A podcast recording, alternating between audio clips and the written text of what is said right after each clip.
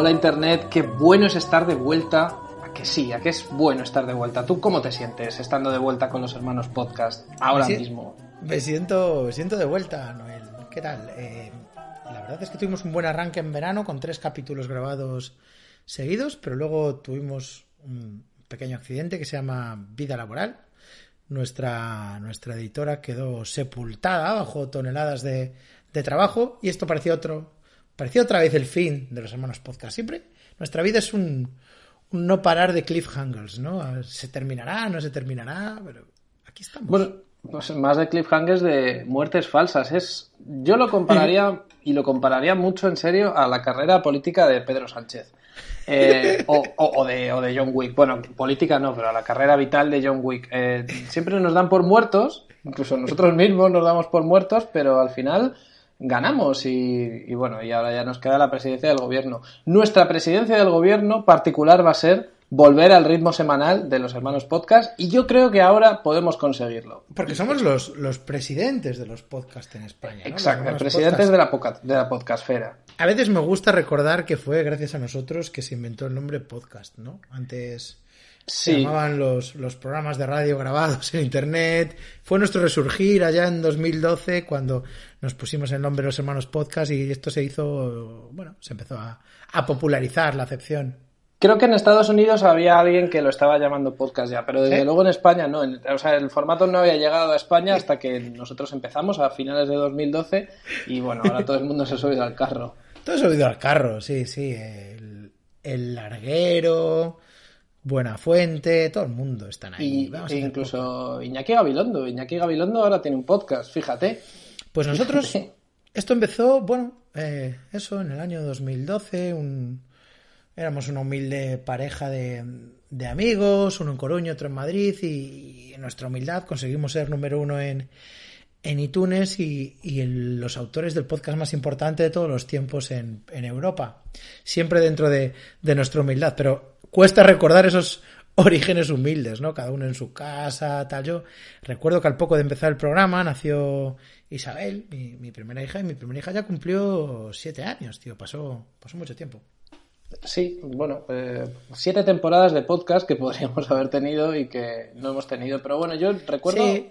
Creo que éramos niños en esa época. Todavía no, no sabíamos lo que teníamos entre manos. O sea, habíamos sabíamos. descubierto esta mina de oro, pero no supimos gestionarla porque no teníamos la madurez suficiente. Que ahora, que somos presidentes del podcast, sí tenemos. Sí, sí, sí. Y, y bueno, durante esos años hemos hecho actuaciones en directo en, en el festival en primera persona, en el Tracking Bilbao, en el Carballo Interplay. La verdad es que hemos vivido momentos maravillosos, pero hemos producido poco. Hemos producido 85, 86 capítulos en, en 8 años, que es lo que llaman en, en Puente Viejo un, un mes flojo.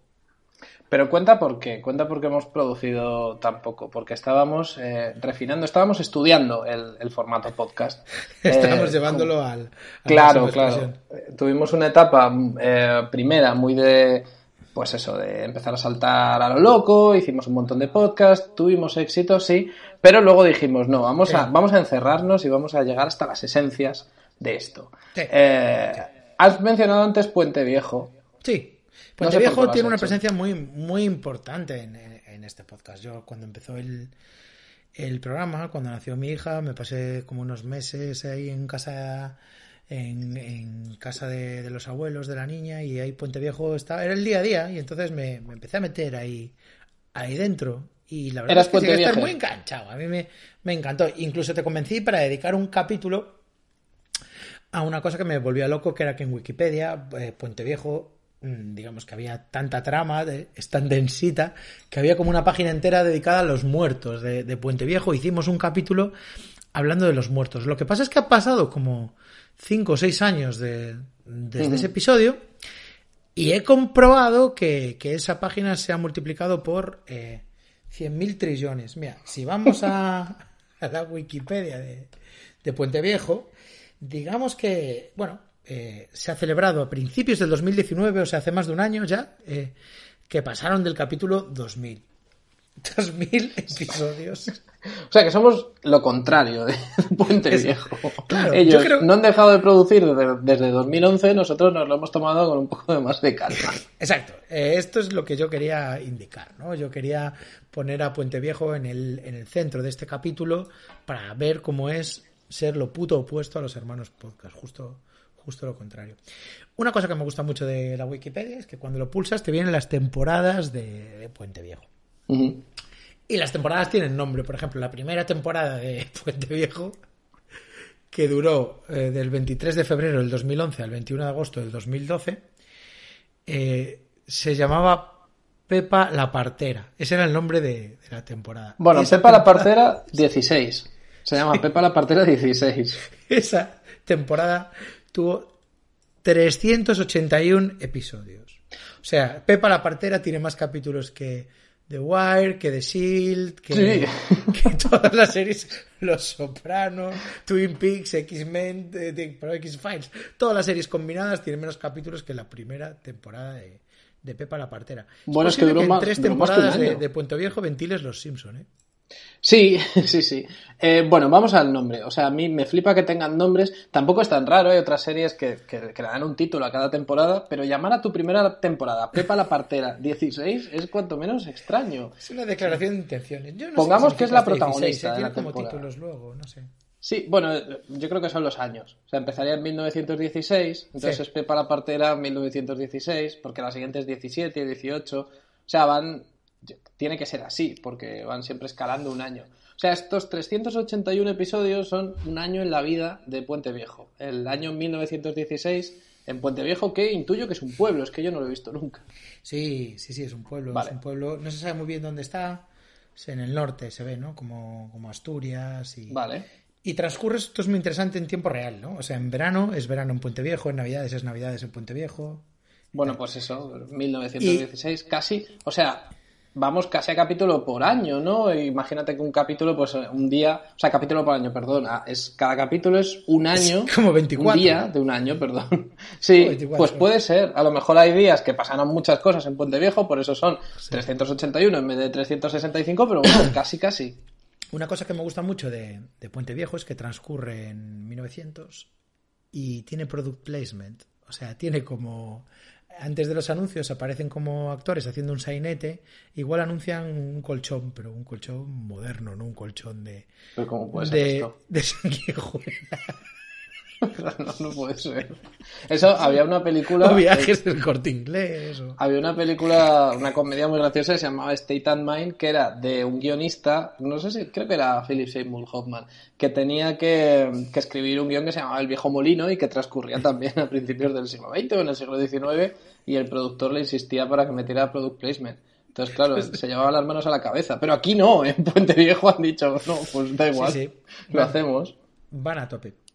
Eh, que- quería pues- preguntarte una cosa, como Sí. Puente Viejer que eres. Eh, Pepa la Partera es la protagonista, o por lo menos de esa temporada. Sí, efectivamente. eh, Vale. era, era la protagonista. Esta es la temporada que vi yo y, y me duele que se llame Pepa la partera porque yo estaba enganchado a una de sus subtramas que era el concurso de tortillas. Ah, cuenta eso.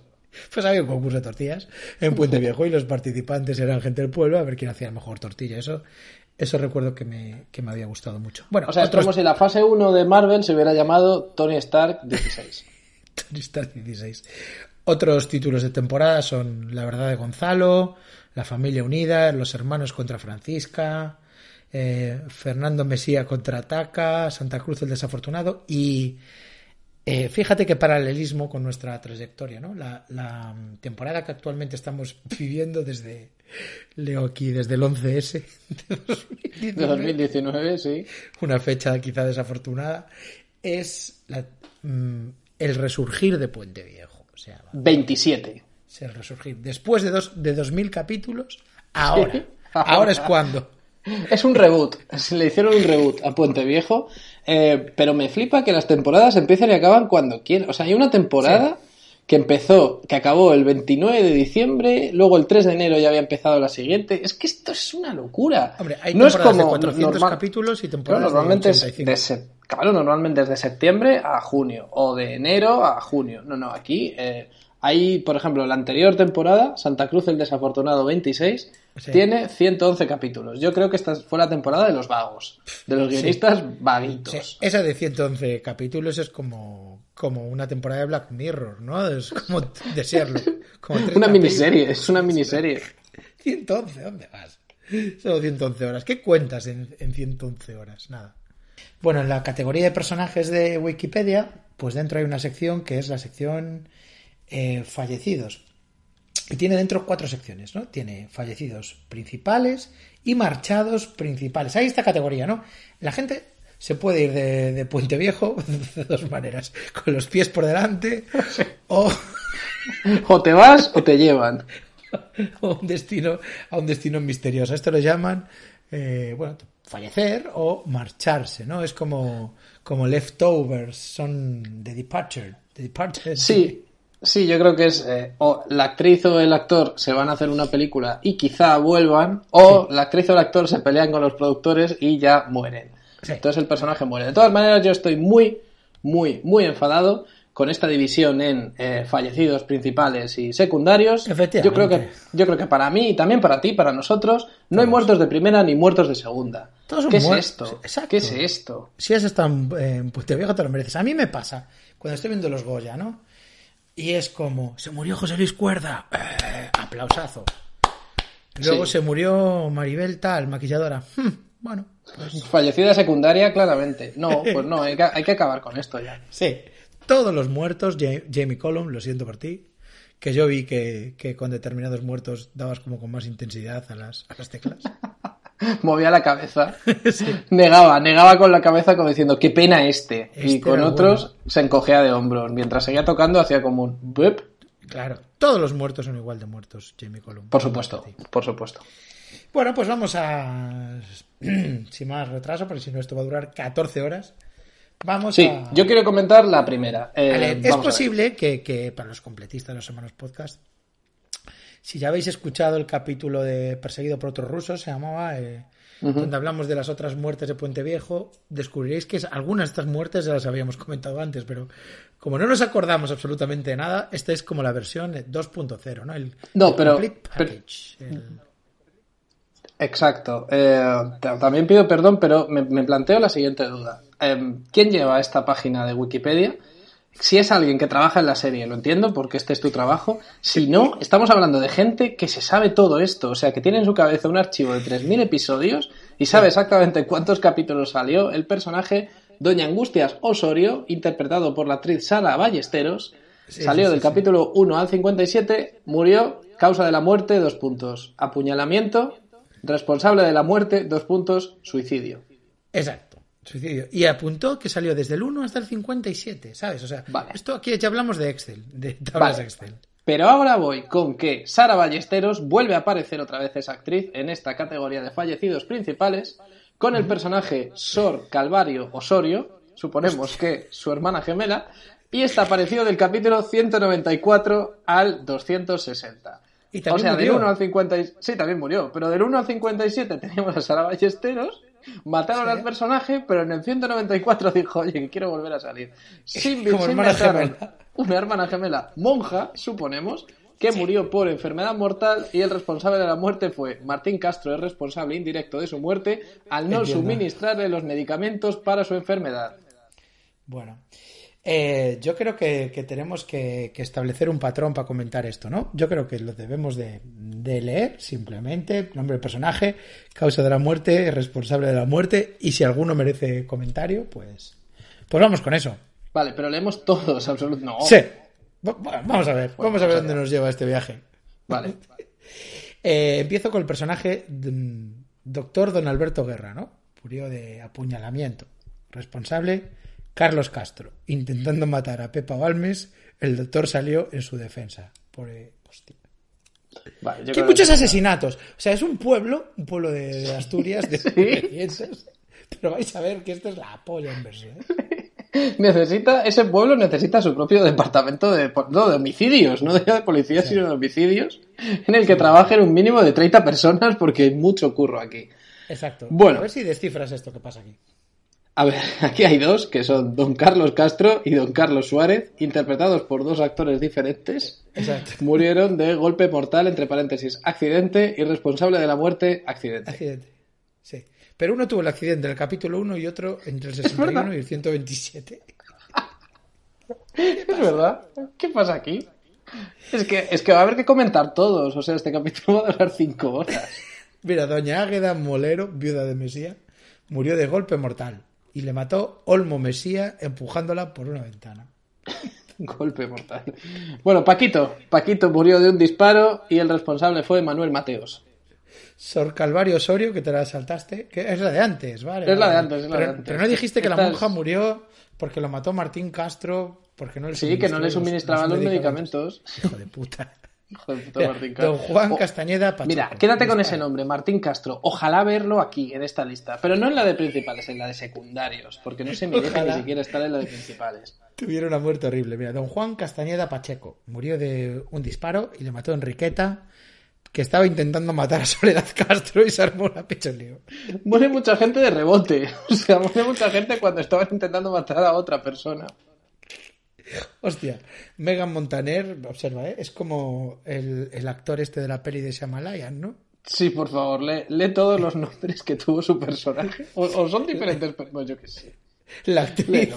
Megan Montaner, que interpretó un personaje que se llamó de maneras diferentes Doña Pepa Castro Molero de Ulloa, Vida de Guerra, Doña Pepa Mesía Molero de Castro, Vida de Guerra, Doña Pepa Aguirre o Doña Pepa Balmes. Y murió de parto. Era la David Bowie de, de Puente Viejo. Tenía muchas personalidades. Era como Madonna. Estás en una etapa. ¿Pero qué te has hecho? ¿Te has dejado mechas? No, estoy en una etapa Pepa Mesía de de Castro. Pues esta murió de parto, desapareció después del parto de Aurora y Bosco y se cree que murió ahí, pero nunca se encontró su cuerpo, ojo, ¿eh? Bueno, y Cuidado, que estamos preparando. entiendo- y entiendo por qué. Y es que igual volvió, porque salió del 1 al 381 y luego volvió a salir en el, 80, en el 840. Eh, Sí, sí, sí. Volvió a salir, ¿eh? Un papelito ahí. Sí, bueno, igual un flashback. Dale, dale. Bueno, don Sebastián Ulloa Balboa murió de un disparo. ¿Quién lo mató? La Guardia Civil en defensa de Francisca Montenegro. Hostia, aquí ya estamos con rollo. A ver, chale, ¿eh? Brutalidad policial. mucha, mucha Guardia Civil, poca diversión en Puente Viejo. Exacto, exacto. Bueno, aquí hay algunos muy, muy aburridos. Disparo, suicidio, pues ese yo creo que lo podemos saltar. Estrangulamiento, envenenamiento, envenenamiento, envenenamiento. Bueno, Ve directamente a Doña Quintina Pelayo de Mirañar, que es mi favorita sin ninguna duda. bueno. Doña Quintina Peláez de Mirañar murió en un accidente durante un espectáculo de cuchillos. Y esto, ¿cómo se sabe? Porque pone mencionado por un telegrama directo a Hipólito Mirañar. Y lo mató Santi, Santiaguito. O sea, un personaje que salió 500 episodios. Sí, sí. Se fue un Muere momento- porque Se llega. fue con el circo. Se fue. bueno. Y al episodio siguiente llega un telegrama y dice, Dios mío, tu madre ha muerto en un espectáculo de cuchillos de manera accidental. La culpa es ¿Y de? Santiaguito. ¿Cómo, cómo está No Santiaguito? No, lo mató. Fue el Santiaguito. Fue el propio Santiaguito el que lo mató. Sí, pero es un accidente, o sea, Santiaguito estaba tirando los cuchillos, pero que es un personaje que has visto, con el que has convivido, que has querido durante 500, 500 episodios, capítulos. y te dicen, por cierto, que le tiraron un cuchillo a la cabeza de forma accidental. Ni siquiera lo ves. Y se murió ahí. Bueno, tenemos también los siguientes, a ver, apuñalamiento, apuñalamiento, golpe mortal por tirarse de un tren en marcha, accidente invol- involuntario. Causa O sea, de esto fue muerte, accidente involuntario. Mira, esto te voy a contar lo que pasó. El tío fue al vagón, al vagón cafetería. Sí. Se había tomado unas biodraminas, se pilló una cerveza y andaba ahí un poco que tal, bu, bu, bu, y los trenes de antes, Accidente involuntario. Dijo el CSI de Puente Viejo que, que tiene que estar formado, vamos. Fue Sí, el sí, primer sitio donde se formó un CSI del mundo en Puente Viejo, pero por razones obvias. Esto, eh, mira, este murió de una enfermedad mortal por culpa de la ausencia de insulina, pero esto me interesa, mira. Don Pedro Mirañar López Regueira, Jaca de Togores y Pérez de Pulgar, ¿no? Ese personaje que se llama así, estuvo con nosotros desde el capítulo 1 hasta el 1131, volvió a aparecer durante cuatro capítulos en el 1227, causas de la muerte se, des- se murió. Y autor de la muerte se desconoce también. Pareció muerto. Muerte O natural. sea, o sea, esto es como si de repente en Anatomía de Grey, que creo que todavía se sigue emitiendo, la protagonista de repente empieza una temporada y dice, ¿qué pasó con ella? Se desconoce, no sabemos. Pero está muerta, seguro. Pero nadie sabe es- qué pasó. Es más que probable. Bueno, tenemos eh, al siguiente, que es eh, Don Bosco. Murió de un disparo. eh, la autora fue Francisca Montenegro, intentando matar a Berta Muñoz. Accidentalmente la bala que- alcanzó a Que Bosco. muere intentando matar a la gente. En Puente Negro yo creo que esto lo tienen muy asumido. O sea, tienen muy asumido que un día vas a ir por la calle y te van a matar de una bala intentando matar a otra persona. Es como, estas cosas pasan. Es un drive-by. Puente Negro. es, que, es como South Central. Tú puedes estar eh, con tu familia y de repente un tiroteo sin sentido. Sí, sí. Pero ya los familiares como que no se sorprenden mucho ni se apenan mucho. ¿Qué pasó? Bueno, lo típico de que otra persona estaba intentando matar a una tercera. Ah, no me digas más. No me digas más. Sí, sí. Ha vuelto a pasar. Es el Eh, tercero este mes. accidentalmente la bala alcanzó a Bosco y. Hostia, mira, mira menudo Cristo que hay aquí. Francisca Montenegro mató a Bosco intentando matar a Berta Muñoz. Sí. Y aquí pone que Bosco murió en defensa de Francisca Montenegro. Un martes en Puente Viejo. Tampoco es tan Un, raro. cri- un Cristo muy guapo. Me mola esta categoría de muerte, asesinato mencionado. Sí.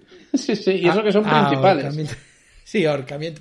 Y esto, esto, mira, envenenamiento. Esto me gusta, mira. Señorito Damián Dos Casas o señorito Ismael Barrientos, según, según la evolución de la trama, murió de inhalación de humo y la causa de suicidio voluntario, intentando quemar vivos a su padre y a su hermana. Vale, vale. O sea, intentaba quemar viva a su familia y luego voluntariamente se suicidó. Pero el padre Hernando y la hermana Beatriz se supone que salieron y solamente murió él solo. Bueno, cosas que pasan en Puente Viejo. Mira, eh, Candela Mendizábal de Santa Cruz, viuda de Arias y de Castro, que se cayó de un puente. Eh, Sí. Causas naturales. Mira, esto, esto a mí me, do- me dolería, si soy fan de la serie. Venancia Almagro, viuda de Arias, murió porque Severo Santa Cruz es responsable indirecto de su muerte porque la secuestró sabiendo que tenía problemas de salud. O sea, la tía está jodida, mal, con la gota, el colesterol por las nubes y el cabrón va y la secuestra. No. Bueno, bueno. Atención a este clímax que tengo aquí con Doña Antolina. Doña Antolina murió de un golpe mortal, pero ahora es donde viene lo bueno, en el causante de la muerte. Caída por un barranco intentando matar a Isaac Guerrero, entre paréntesis. Isaac Guerrero es responsable indirecto de su muerte al quedarse sin fuerzas para agarrarla. Pero joder, Yo no culparía a Isaac de esto. O sea, encima, encima de que lo intentó. Esto no, no, lo, no lo puede pagar Isaac. Isaac, esto no va contigo, tío. O sea, No, no, no, totalmente. Isaac, inocente. Yo no diría que es responsable ni indirecto ni directo. Bastante que hizo. A mí, Doña Antolina me intenta empujar por un barranco y luego no me quedo a agarrarla. mira, yo quiero Digo, ahí te decirte, quedas. Yo te quiero comentar este, este, este bucle que veo aquí, mira. Doctor Don Fulgencio Montenegro Aldecoa murió de un disparo de Fernando Mesía. Doña Adela Arellano de Leal, de Talavera, murió de accidente de coche provocado por Fernando Mesía. Melitón Melquiades murió de un disparo de Fernando Mesía. Eh, Doña Gracia Hermosa de Mirañar murió en un incendio provocado por Fernando Mesía. Y al final, don Fernando Mesía murió de un disparo de María Castañeda en defensa propia. Os recuerdo el nombre de la temporada de la temporada 11, Fernando Mesía contraataca. Yo la llamaría Fernando Mesía contra todos. Se llama así, Fernando Mesía contraataca. Puto O sea, Fernando Mesía intentó limpiarse al pueblo entero. Fernando Mesías llegó ahí y dijo, mira, os vais a cagar. Mira, Fernando Mesías salió, atención, ¿eh? En los capítulos del 382 al 741. Luego del 788 al 790, volvió del 807 al 832, del 1831 al 2040 y el contraataque fue ahí del 2060 al 2161. O sea, ríete tú de Freddy Krueger y de Jason, joder. Sí, sí, sí. Cada vez que llegaba don Fernando Mesía al pueblo, que ¿cuántos habitantes tiene el pueblo? O sea, tampoco tiene que ser tan Es grande. Manhattan. Haciendo una Cuando llegaba don Fernando Mesía. Mesía, la gente se quedaba en su casa directamente. Uy, ya sé quién es yo, Fernando Mesía. Tiene cara de hijo puta, joder. Eh, sí, el actor se llama Carlos Serrano, es muy joven. Yo me creía que Fernando Mesía iba a ser un tío ya mayor, pero no, este es, este es joven. 2000 capítulos para matarlo, ¿eh? ¿Qué te parece? Desde el 382 hasta el 2161 que lo remataron. Gracias a María Castañeda, heroína de Puente Viejo, le hicieron un desfile a esta mujer. Se lió ahí a matar peña, su puta madre. Bueno, estos han sido los fallecidos principales. Ahora vamos con los marchados. O sea, la gente a veces se, se muere, pero estos, estos se fueron. Mira, este, por ejemplo, huyó de Puente Viejo tras matar a Juan Castañeda cumpliendo su pacto con Olmo Mesía. Uno se... Olmo Mesía puede ser padre de Fernando Mesía perfectamente. Sí, este se marcha a Australia para empezar una nueva vida. Eh, una pareja. Mucha gente se marcha a Australia. Lo típico en España en 1917, si te iba mal, te ibas a Australia y empezabas una nueva vida. Eh, se marcha a Madrid después de no casarse con Tristan Castro, luego empieza a trabajar de profesor en la universidad donde encuentra a Aurora Castro, vuelve a París tras a entregar París. su sobrino Beltán a su hermano. Mira, este me gusta mucho. Se marcha a Madrid para empezar una carrera musical como cantante profesional junto con Jaime Contreras. Posteriormente se marcha a América con su abuela Rosario Castañeda para seguir con su carrera de cantante. Este se fue. Pero todo esto se nos informa. Sí, sí, sí. Sí, o sea, pero ¿qué más da? Si ya la tienes en Madrid, no. Luego te tienen que decir que todavía le fue mejor y se fue con su abuela. Ya nada de Jaime Contreras, su abuela. Todavía mía. Don Ramiro Castañeda Pacheco se fue a filas por segunda vez. ya, ya es mala suerte. Otro destino al que te puedes ir es Checoslovaquia. Aquí hay tres personas que se marcharon a Checoslovaquia para empezar una nueva vida. Hay diferentes destinos. La agencia de viajes de Puente Viejo te lo organiza. Oye, mira, Tienes el pack Nueva Vida. La que mencionaste antes, que se fue a ser cantante, Sí. eh, estuvo como 200 capítulos, ¿no? Pero su abuela se marcha a América con su nieta para acompañarla en su carrera de cantante después de 1500 capítulos. O sea, la tía estuvo desde el capítulo 1 hasta el capítulo 1500 y en el capítulo 1500 dijo, ¿te vas a cantar a Cuba? Yo, voy con- yo soy tu abuela, tengo que ir contigo. ¿Dónde se ha visto mereció. alguien que se va a cantar a Cuba sin abuela? Se lo merecía. Mira, tenemos aquí. Se marcha de Puente Viejo por tercera vez, separándose de su esposa María y de sus hijos Esperanza y Beltrán. Ya no podía más. De Puente Viejo. Lo in- mira que lo intentó, ¿eh? Lo intentó dos veces, pero lo dijo. gustó. "Ya, Mira, Puente déjame". Viejo está muy bien. Pero uf, aguanta tu Puente Viejo un martes en febrero. Uf, los bares los bares cerrados. Sales a la calle y te dan un tiro intentando matar a otra persona. Te tiran por un barranco. Mira. Eh, a ver, estos huyen huyen de Puente Viejo para empezar una nueva vida en Roma y escapar de la justicia después de que Saúl Santo culpara en la muerte de Eustaquio y Lamberto Molero para esculpar a, a Carmelo Leal y Don Berengario.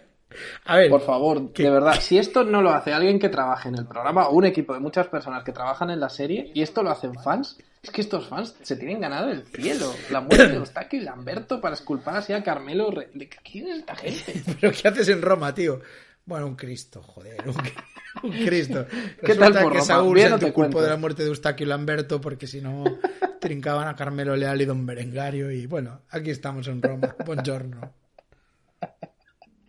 Tomando un cappuccino. De repente era la segunda temporada de Master of None por culpa de, de esto, tío. Sí. Mucha Bueno, gente marcha al pueblo, ¿eh? tenemos- Marcha del pueblo para empezar una nueva vida. Mira, otros se fueron a Roma también para empezar una nueva vida. En la agencia de viajes de Puente Viejo pues tenían el pack, el pack Roma Sí. y el Paquino. Y a Cuba. Y entonces se fueron para allá. Bueno, y ahora vamos con más muertos, pero muertos de segunda. Aquí dice, se les considera secundarios a personajes que no han estado nunca en las cabeceras o que han ocasionado pocos cambios en la trama. Sí, bueno, es que hay algunos... Lo que se conoce como los un mierda. capítulo. Algunos salieron ni 90 capítulos, tío. Sí, así se mide. Si no has salido 90 capítulos, no pasaste por, por Puente Viejo. No has estado-. No has llegado a la cabecera, tío. Exacto. Fuiste un turista en Puente Viejo. Estoy viendo a tíos que, que efectivamente, hay un tío aquí que estuvo como 150 capítulos y nunca llegó a la cabecera. tío. Bah, Su agente le decía, ya verás, ya verás, tío, este mes cabecera. Cabecera, te va a caer la cabecera. Nunca, nunca llegó a pasar y dijo, mira, para eso me matáis. Por ejemplo, como a Francisco Vidal, bueno, ese es el actor, en realidad el personaje es doctor Don Julián Hernando, murió de un infarto. Francisca Montenegro es responsable indirecta de su muerte al no suministrarle los fármacos que le hubieran salvado la vida. Vale, tenemos aquí otra causa de muerte en Puente Viejo. Muy típica, Que ¿eh? es que no te dan las medicinas, muy típica. Esto pasa más de lo que parece, que es que pones tu vida en manos de gente que no te da las medicinas que te podrían salvar. Sí, sí, sí. En vez de dártelas tú mismo, dices, no, doña Francisca, por favor, ¿me puede dar los fármacos? Y Francisca dice, sí, sí, sí, sí. En la, la vida rural en Asturias en, en 1900 eh, es muy complicada, 1800, pero es muy complicada. Como vemos esta pequeña lista, voy a leerlo seguido de asfixia, estrangulamiento, explosión accidental, disparo, envenenamiento, apuñalamiento, acuchillamiento, disparo, ahogamiento, disparo, apuñalamiento, disparo. Bueno, un infarto, bien. Ojo, ojo que uno de los apuñalamientos que has dicho, la causa de la muerte es literalmente un malhechor. O sea, estamos hablando de Fren Castro, que el personaje era tan mierda que de repente salió un tío con una máscara de una esquina, lo apuñaló y fin. Venga, esa trama. dame el móvil, que estamos en el siglo XIX, joder, ¿qué móviles? Vale, tengas. Disparo y... Hombre, pero no me puede matar a alguien de la familia Mesía. No, no, te va a matar un malhechor. y gracias. Mira, mira. Eh, doña Matilde murió de un infarto. El responsable indirecto es Anabuel Buendía porque discutió con ella sabiendo que padecía del corazón. Fue joder otro, ¿eh? ¿Qué? ¿Estás mal del corazón, no? Sí, vaya, vaya. Oye, eh, Puente Viejo, menuda mierda la conexión que hay con Cuba, ¿no? No, está muy bien, joder. Es una mierda. No, pero ¿qué dices? Empezó, ya a. Empezó a calentar. Ojo, que tengo una asesina en serie. Vamos Mira, a don León Castro murió de enfermedad mortal, pero la autora fue Francisca Montenegro, responsable indirecta de su muerte, al exponerlo a condiciones que perjudicaban su salud. Ah, sí, O sea, sí. Esta es la misma, esta es la misma que no suministraba fármacos. Sí. Es una tía que le gusta ser responsable indirecta de muerte de la gente. Y tienes a, a sus empleados trabajando en condiciones deplorables, joder. Los tenía con la, al lado de la wifi. Pero seguro, doña Francisca, sí, sí, tú sigue trabajando aquí. Mira, doña Micaela le estuvo como Dios, porque murió de un golpe cayendo por una rupe, que no sé qué es una rupe, intentando matar a María Castañeda y a su marido Nicolás. Que María Castañeda es la que mató a- al chungo de antes. O sea Sí. que, El karma. doña Micaela, te jodiste ahí. Eh, uf, yo qué sé, mira, tenemos aquí Don Melchor, murió de un disparo, autora Inés Inés Mendizábal. Amalia Jordán es responsable indirecta de su muerte, haciendo creer a Inés que él era su secuestrador. O sea, hay mucho juego psicológico aquí. Mal y metió, mucho responsable mal metió. Sí, sí, Sí, mucho mal meter. O sea, hay dos opciones. O, o los apuñalas cual malhechor, o les das un tiro sabiendo que puedes fallar y puede morir un inocente, que esto pasa mucho, Sí.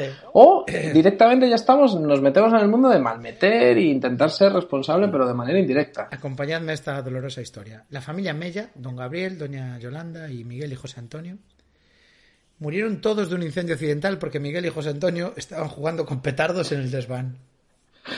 Puede pasar, puede pasar. La que liaron los cabrones, ¿eh? ¿Crees que habrá un capítulo de Puente Viejo en el que no muera nadie? Un capítulo sin bajas. Solo con, solo con fugas. O sea, es un capítulo de- que transcurre en, en el aeropuerto de Puerto Viejo. Ojalá al final de cada episodio haya un contador, ¿no? En este episodio se han ido a Roma tres personas, han muerto por apuñalamiento dos Aquí- y se desconoce. Aquí una. hay otro que muere porque no le suministraron los fármacos, ¿eh? O sea, esto... No, eso pasa mucho. Igual en la época pasaba mucho. Principal causa de muerte en Puente Viejo, ¿eh? Sí. Tuberculosis, veo aquí, bueno, pero básicamente son todas muertes chunga. Mira, eh, Romualdo murió de asesinato, no se, no se aclara muy bien, pero se menciona que Fernando Mesía le asesinó a él y a los demás artificieros para conseguir explosivos. Este me encanta. Juan Juanote. Hostia. Murió de enfermedad mortal y fue por causas naturales, pero ahora viene el paréntesis. Isaac Guerrero es responsable indirecto de su muerte al hacerle viajar hasta Puente Viejo cuando estaba delicado de salud. A una persona delicada de salud no le haces viajar a Puente Viejo. No le haces. Es que, o sea, la franja de Gaza sería más segura que Puente Viejo. Lo va a pasar mal cuando empieza a ver todo lo que hay por ahí, joder. A ti un tío te dice, oye, yo estoy de salud un poco chungo, y le dices, vente a Puente Viejo, lo estás matando. Es como si le pusieras una pistola en la cabeza y dispararas. que te dé el aire de Asturias, ya verás que bien. Mira, ¿sabes qué estoy viendo aquí? Estoy viendo que Fernando Mesía no solamente asesinó a la hostia de principales, sino a la hostia de secundarios. Mira, Bueno, se cargó a pero Romualdo, eso- pero María Elena, antes de desayunar. de un disparo a Esteban Fraile, a la enfermera Dorotea, comillas, Dori Vilches, que es como una boxeadora, la apuñaló a Paco del Molino de un golpe mortal, o sea, le hizo un rollo de karate a un personaje de 600 capítulos. ¡Pah! Golpe mortal. Probar. Ahí se quedó. Le hizo lo de Kill Bill, ¿eh? Sí, sí, sí, sí. Fernando Mesía es responsable indirecto de su muerte, ya que Armero se golpeó cuando intentaba escapar del incendio que Fernando había provocado. O sea, estaba matando a tanta gente que mataba ya a gente que estaba por ahí de rebote. Fernando Mesía intentando matar a Beltrán y Esperanza, mató a un coronel, al coronel Juan García Morales, en una explosión. Estaba ya matando a tanta gente que igual mataba hasta a sus amigos. Estaba fuera de control Fernando Mesía. Mira, mira, Cosme murió de asfixia porque se derrumbó la galería de la mina y se quedó encerrado dentro y se quedó sin oxígeno. Isabel de los Visos es responsable directa de su muerte porque no reforzó la seguridad de la galería. O sea, Hombre, sí, y si nos ponemos así, el alcalde de Puente Viejo también es responsable porque le tenía que haber dicho a Isabel de los Visos que reforzase. El concejal, el concejal de seguridad. Es que claro, no podemos estar así tampoco. Responsable en directo. Mafre, la mutua. Y el último mola porque su nombre, el nombre del actor es interrogante. ¿Ah, sí? El nombre del personaje es Hombre de los Amaya, murió de un disparo, Juan Montalvo en defensa de Adolfo de los Visos. O sea, no sabemos ni cómo se llama el actor ni cómo se llama el personaje, pero hay que dejar anotado que Juan Montalvo, intentando defender a Adolfo, se lo cargó. Que eso no se quede sin salir en la Wikipedia. Exacto. Ni, ni Danaeris, ni Jack Bauer, o sea, la cantidad de muertos que estamos viendo aquí por una one person, esto es escalofriante. Sí, Fernando, Ma- Fernando Mesía tiene el body count más grande que se ha visto nunca en una serie de televisión. O sea, es increíble. Sí, sí, sí, es que, ¿cómo le dirías? Es, es- es el mal personificado, ¿no? Es... Sí, eh, aparecía en escena y dos personas morían mínimo, nada más llegar, Fernando Mesía. Les explotaba la cabeza de repente, solo con su presencia. Bueno, vamos con los marchados secundarios Los de marchados Deadly secundarios Departed. es Bueno, de no un grupo de John los marchados Sí, los marchados secundarios.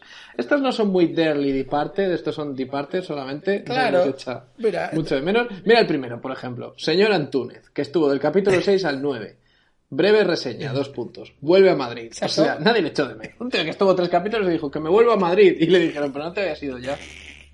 Y Don Amadeo solo salió el capítulo 12 y lo despidieron del banco. O sea, El banco de Puente Viejo. Pues sí. on the bank. Mira, marcha. No, a ver, a ver, a- pero mira quién marcha. El rey Alfonso XIII de España, interpretado por Javier Bodalo, marcha de Puente Viejo después de la fiesta en la casona. Pues la que se lió en la casona. Estaba ya. Dijo, no vuelvo a Puente Viejo en mi vida. Dijo, madre mía. Como vuelva me cruje mi mujer. A Puente Viejo. No, y, bueno, y es que si se hubiera quedado más tiempo en Puente Viejo, esto sería como, como en Malditos Bastardos. O sea, sería Sí, una sí, historia sí, sí. alternativa en la que el rey Alfonso XIII moriría porque no le suministraron los fármacos. ¿Dónde vas? Alfonso XIII. Voy a buscar la insulina. Que- deja que te cuide doña Francisca, ya verás. La llave de las narices. que tiene un expediente limpísimo, no se le ha muerto ningún paciente todavía. A ver, más, más encerrada en manicomio, tras matar a Tristán Jr., se marcha después de llevarse a Feliz al manicomio, el doctor llegó, la metió en manicomio y para casa. Exactamente. Le- Bueno, historia triste, Javier se vuelve a Madrid tras fallar en su plan con Mercedes. Este fue un tío que estuvo del capítulo 36 al 63 intentando conquistar a Mercedes y al final cogió sus calabazas y se volvió a Madrid. Pero Mercedes, atento. Eh, Mercedes, eh, su personaje, lo, lo echaron de la casona, o sea, del fiestón. Lo echaron después de descubrir su farsa, que no era prima de Soledad Castro. O sea, que se quiso colar en, en la fiesta. Había una fiesta ahí y dijo, ¿quién eres? Soy la prima de Soledad. ¿Ve? ¿Cómo? ¿Soledad tiene Ah, primas? Sí, sí, sí, tiene. En Puente Viejo esas cosas no. no. Mira, se fuga con un bonero, vuelve al ejército, embarazada con problemas de salud, abandona para poder culpar a Pepa Balmes. Bueno, pues nada. Descubre sus artimañas y su primo le pide que se No, vaya. no, he encontrado la mejor. Flora, va y viene cuando la necesita Pepa, entre paréntesis, en su imaginación. ¿Cómo? Y sale del capítulo 49 al 53, del 112 al 116, del 169 al 174, o sea, cuando Pepa la su... Ahí vuelve. La actriz que se llama Inma Pérez Quirós está esperando una llamada todos los días de su agente que le diga, ¿qué? ¿Cómo, ¿Cómo vamos? ¿Tú crees que me va a necesitar ya Pepa? Bueno. No. Ah, mira, estoy viendo que su personaje se llama La Bruja. Ah, mira. Cuidado, Mira, ¿eh? mira. Pues está ahí, aparece cuando la necesita. Es, como un personaje En su imaginación. invocado, un Totoro. Sí. Totoro, ¿qué es esto? Sí, sí. El Totoro de Puente Viejo. Ay, Dios mío, se traslada a Valencia. Eh, mira, este, este no está por lo que estaba. Mira, en medio de la investigación, don Diego Zamayoa, de la muerte de Doña Águeda Molero, y tras ser rechazado al declararle su amor a Pepa Balmes, se va a la capital donde tiene un puesto de más categoría. El tío dijo, mira, esto es, un, putiferio, yo me tengo que ir ya. Bueno, bueno, bueno, alrededor. Eva Velasco interpretó a la Madame del Lupanar, no tiene ni siquiera nombre ese personaje, pero era la Madame, y la causa de que se fuera es la siguiente. Tiene un encuentro con Pepa y Emilia para que le ayuden en un asunto de contagio de enfermedad venérea a los empleados de Tristán Castro por culpa de Olmo Mesía y que hace que Pepa se entere de que fue este quien arruinó sus cultivos. Hostia, la boca chanclas, tío. Estuvo un capítulo, el Un 300... capítulo y la metieron en el lío de su vida a esta mujer. Y dijo, mira, me llevo mi lupanar a otra parte. A ver, espera. Puente espera. Viejo no merece la pena. Tiene un encuentro para que le ayuden en un asunto de contagio de venerea y por culpa de ese encuentro hace que Pepa se entere de que fue el que arruinó los cultivos. Hostia, tío. Sí, sí. O sea, La peor madame del mundo, porque normalmente una madame se caracteriza porque no habla. ¿Quién no tiene un Y colega? está así? todo lo contrario. A la primera ya empezó a largar. que, Hostia, pero ¿para qué largas? Joder, largaste de más. No te puedes fiar ya de una madame. Ya, ya, ya, ya. A ver, en 1919 se marcha ya con 16 años por- y vive en la casona en calidad de hijada de doña Francisca Montenegro. Se tuvo que, que marchar. Sí, porque empezó siendo un bebé este personaje y luego ya con 16 años. Claro, es que ha pasado tanto tiempo que... Sí, sí, sí. Renuncia a llevarse a su sobrina del pueblo ante la oposición de los vecinos. Cuidado este personaje. ¿eh? Mancha de Este es el que le dio título al capítulo anterior. Se marcha de Puente Viejo perseguido por otros rusos. Al parecer. Ah, vale, vale, vale. No, no, sí, totalmente, totalmente. Entonces han cambiado la, la Wikipedia desde entonces. Yo creo que alguien lo volvió a ver y dijo: Hostia. Aquí hay uno. Igual es ucrano. pone- Parece ruso. No es ucrano. Bah, pon que No pasa al parecer rusos. Exacto. Aquí, mira. Padre Don Celso. Es detenido al tratar de matar a Gonzalo Balbuena tras descubrir este un convento donde el sacerdote engañaba y maltrataba a un grupo de niños usando su alta jerarquía eclesiástica. Hostia. Padre. Infame. ¡Padre! Joder. Sí, sí, un poco, sí, sí. Y luego hay uno, Cecilio, se marcha al terminar el rodaje de la película. Yo creo que aquí se han confundido con el actor. Se fue a hacer una película. Acompáñame en esta triste historia. Mira, el mago Chindasvinto. El mago Chindasvinto se marcha de Puente Viejo tras agradecer a Hipólito Mirañar y su mujer Quintina toda su hospitalidad tras fracasar con la magia. no. Chindasvinto llegó así a darlo No. todo y. Y nada. No. Y, y Fidel, mira, lo encarcelaron tras desaparecer del espectáculo de Chindasvinto y luego robar en la casa de los vecinos. O sea, la trama fue: el mago Chindasvinto pidió un voluntario, que fue Fidel, y aprovechó la desaparición para robar en la casa de los vecinos. Mira, ¿qué te parece? ¿Qué te parece? Eh, Don Regaldo desaparece sin dar explicaciones, que yo creo que es lo mejor que puedes hacer en estos casos. Coges y te piras. Sí, exacto. Ni media palabra. Gertrudis sigue trabajando en el manicomio.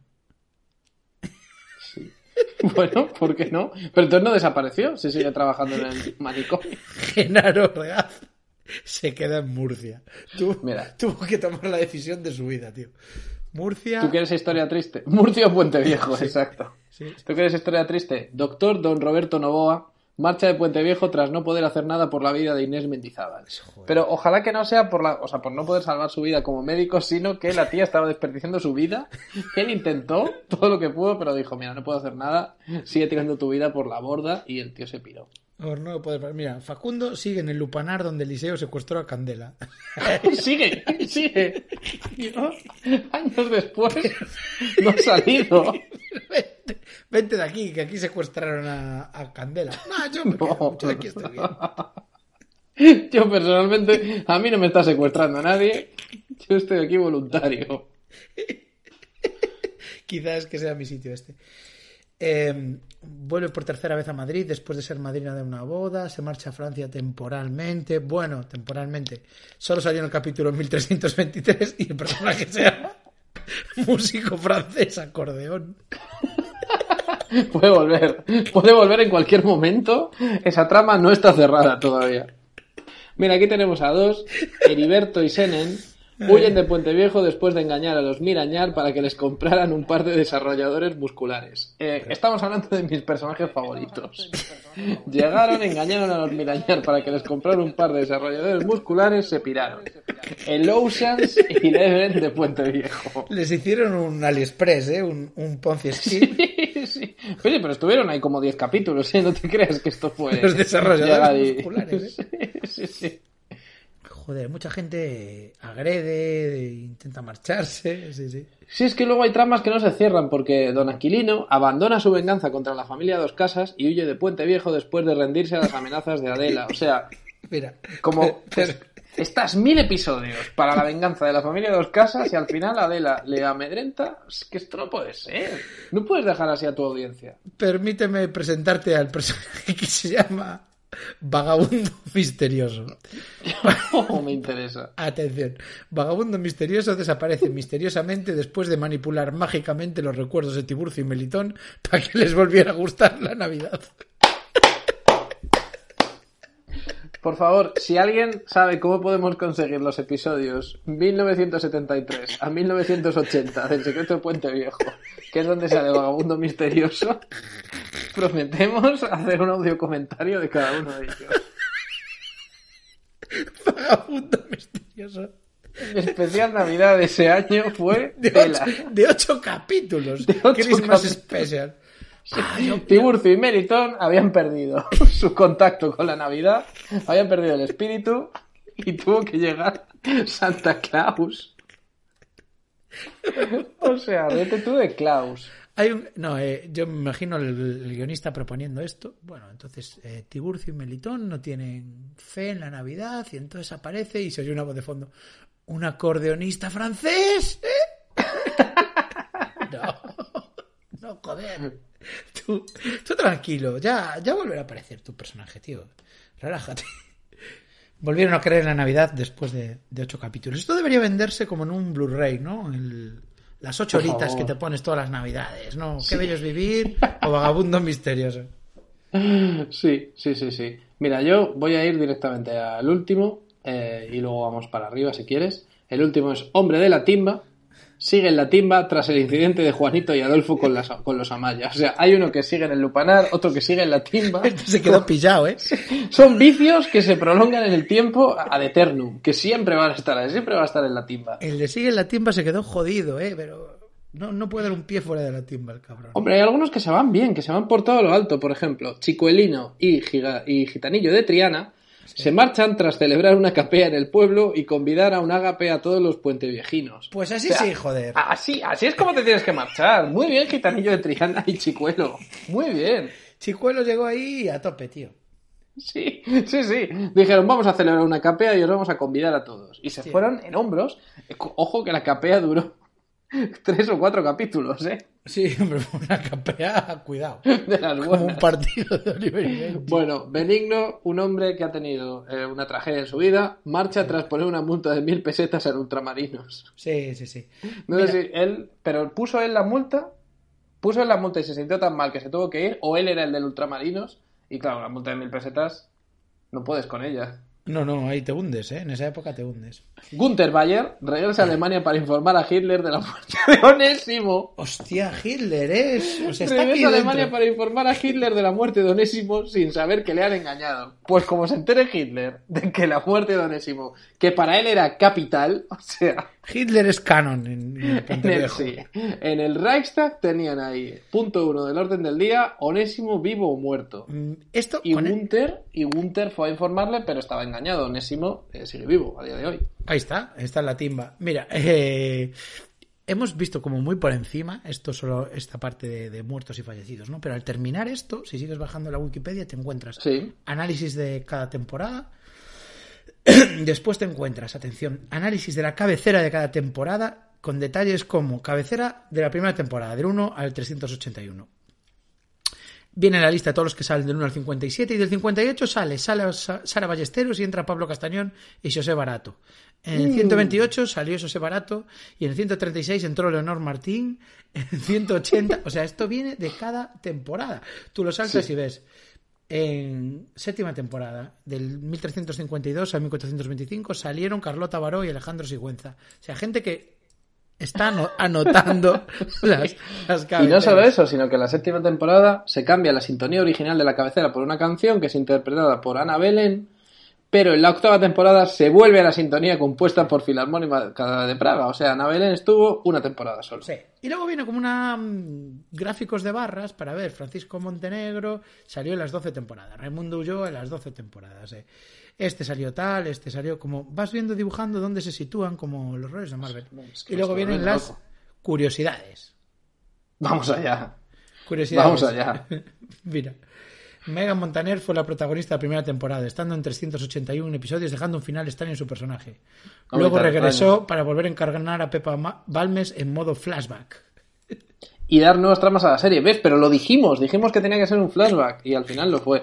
Pero son curiosidades un poco, a ver, tienes que estar un poco, tienes que ser un poco especial para que te guste esta curiosidad. Mario Zorrilla se incorporó a la serie en el primer capítulo, pero hasta el capítulo 835 no entró en la cabecera. Bueno, pues bien, no sé. Qué curioso, ¿eh? Qué curioso, sí. Iago García es un gran aficionado al ajedrez. De hecho, tuvo una trama en la que jugaba al ajedrez junto a Enrique Benavent y Jarlaus Vilieski. Este es el que fue perseguido por otros rusos.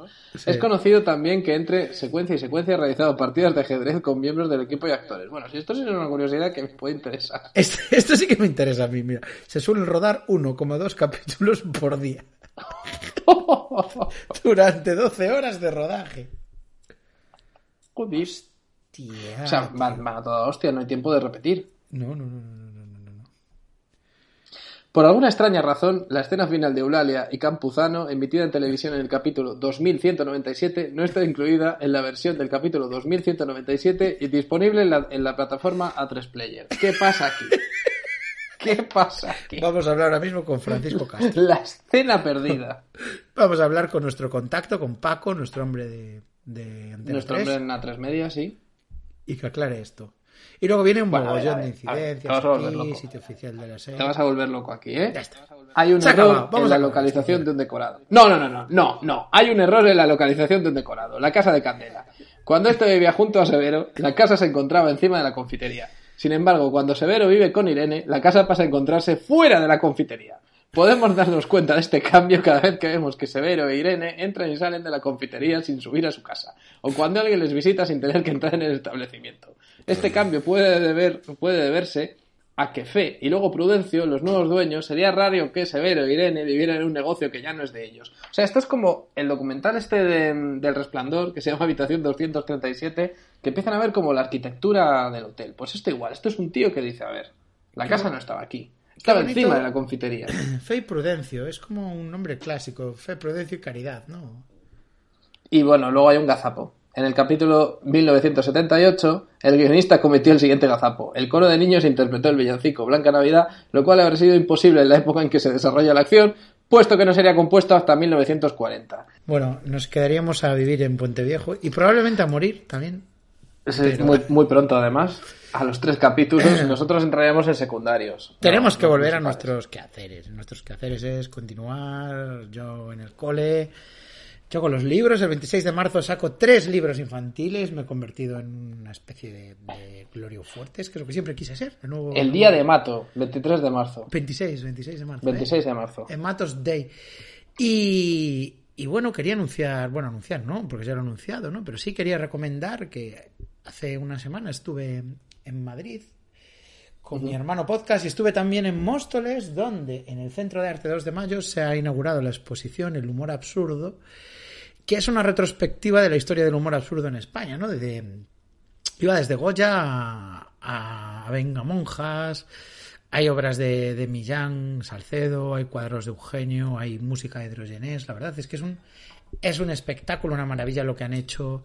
Eh, lo que han hecho en, ese museo, vamos, eh, os lo recomiendo, os lo recomiendo completamente. Además, resulta que el encargado del museo fue conmigo a, a EGB en clase. Era un compañero mío eh, que me lo pasaba de puta madre con él. De hecho, fue el tío que me metió en el rollo suede, ¿sabes? Eh, o sea, que, que un tío que se lo agradeceré siempre y me cayó bien. Fue una sorpresa encontrármelo por ahí. Y el de todo esto, o sea, entre todas estas obras de arte, en el hall la entrada es un homenaje al hematocrítico de arte. Hay como un mini museo de obras de arte con títulos tróspidos del hematocrítico de arte que, que está diseñada, según me han contado los Mericuesta, la, la que organiza la exposición, para que la gente entre en la exposición ya con ganas de, de reírse. Así que si os podéis pasar a verla, va a estar hasta el finales de junio, pero, pero bueno, merecerá.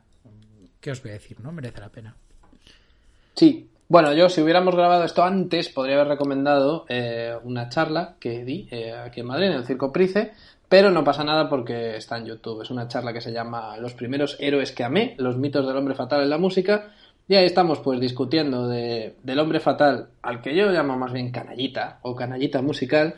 Pues estamos eh, Cristina Rosenbinge, Julia de Castro, Virginia Rodrigo y todo esto, nuestra moderadora fue María Folguera. O sea que imagínate cómo estaba yo, pues ahí en, en mejor compañía imposible. Y la Ah, verdad es que fue una, sí, fue una charla en la que me lo pasé muy bien, en la que se dijeron cosas interesantes, se abrieron unos melones que yo creo que tenemos que hacer otra charla porque no dio tiempo a, a tratarlos todos en profundidad y que ahora está en vídeo y podéis volver a disfrutar. Pues yo no lo he visto y, y pienso en verlo. Tienes que verlo, especial, que verlo. especial canallas, pronto, pronto en, en mi cabeza porque lo voy a ver. Ahora Pronto en mismo. los hermanos podcast también. Sí, y, y por supuesto, las gracias a nuestra salvadora, a Nus Cuevas, que ha aparecido Neus ex machina, ha aparecido en Sí. su carro y ha dicho, esto os lo edito yo, vamos. Estábamos en un hoyo, en un hoyo del podcast y ella nos rescató, nos rescató y ahora estamos aquí por ella. O sea que, por favor, Nuscuevas, en Twitter es arroba Nuscuevas, Sí. eh, todo el mundo agradecérselo porque si no fuera por ella no estaríamos aquí. No. Otra cosa que quiero comentar es que Médico de Familia no ha acabado, vamos a seguir con ese proyecto, nuestro proyecto vital. No Sí, lo sí. hemos aparcado, pero de vez en cuando haremos cosas como esta. Como volver a, como volver a Puente Viejo. Pues un abrazo. Eh, espero que espero que no te mate nadie al intentar matar a otra persona al salir de casa y que nadie te niegue los fármacos que necesitas para poder sobrevivir.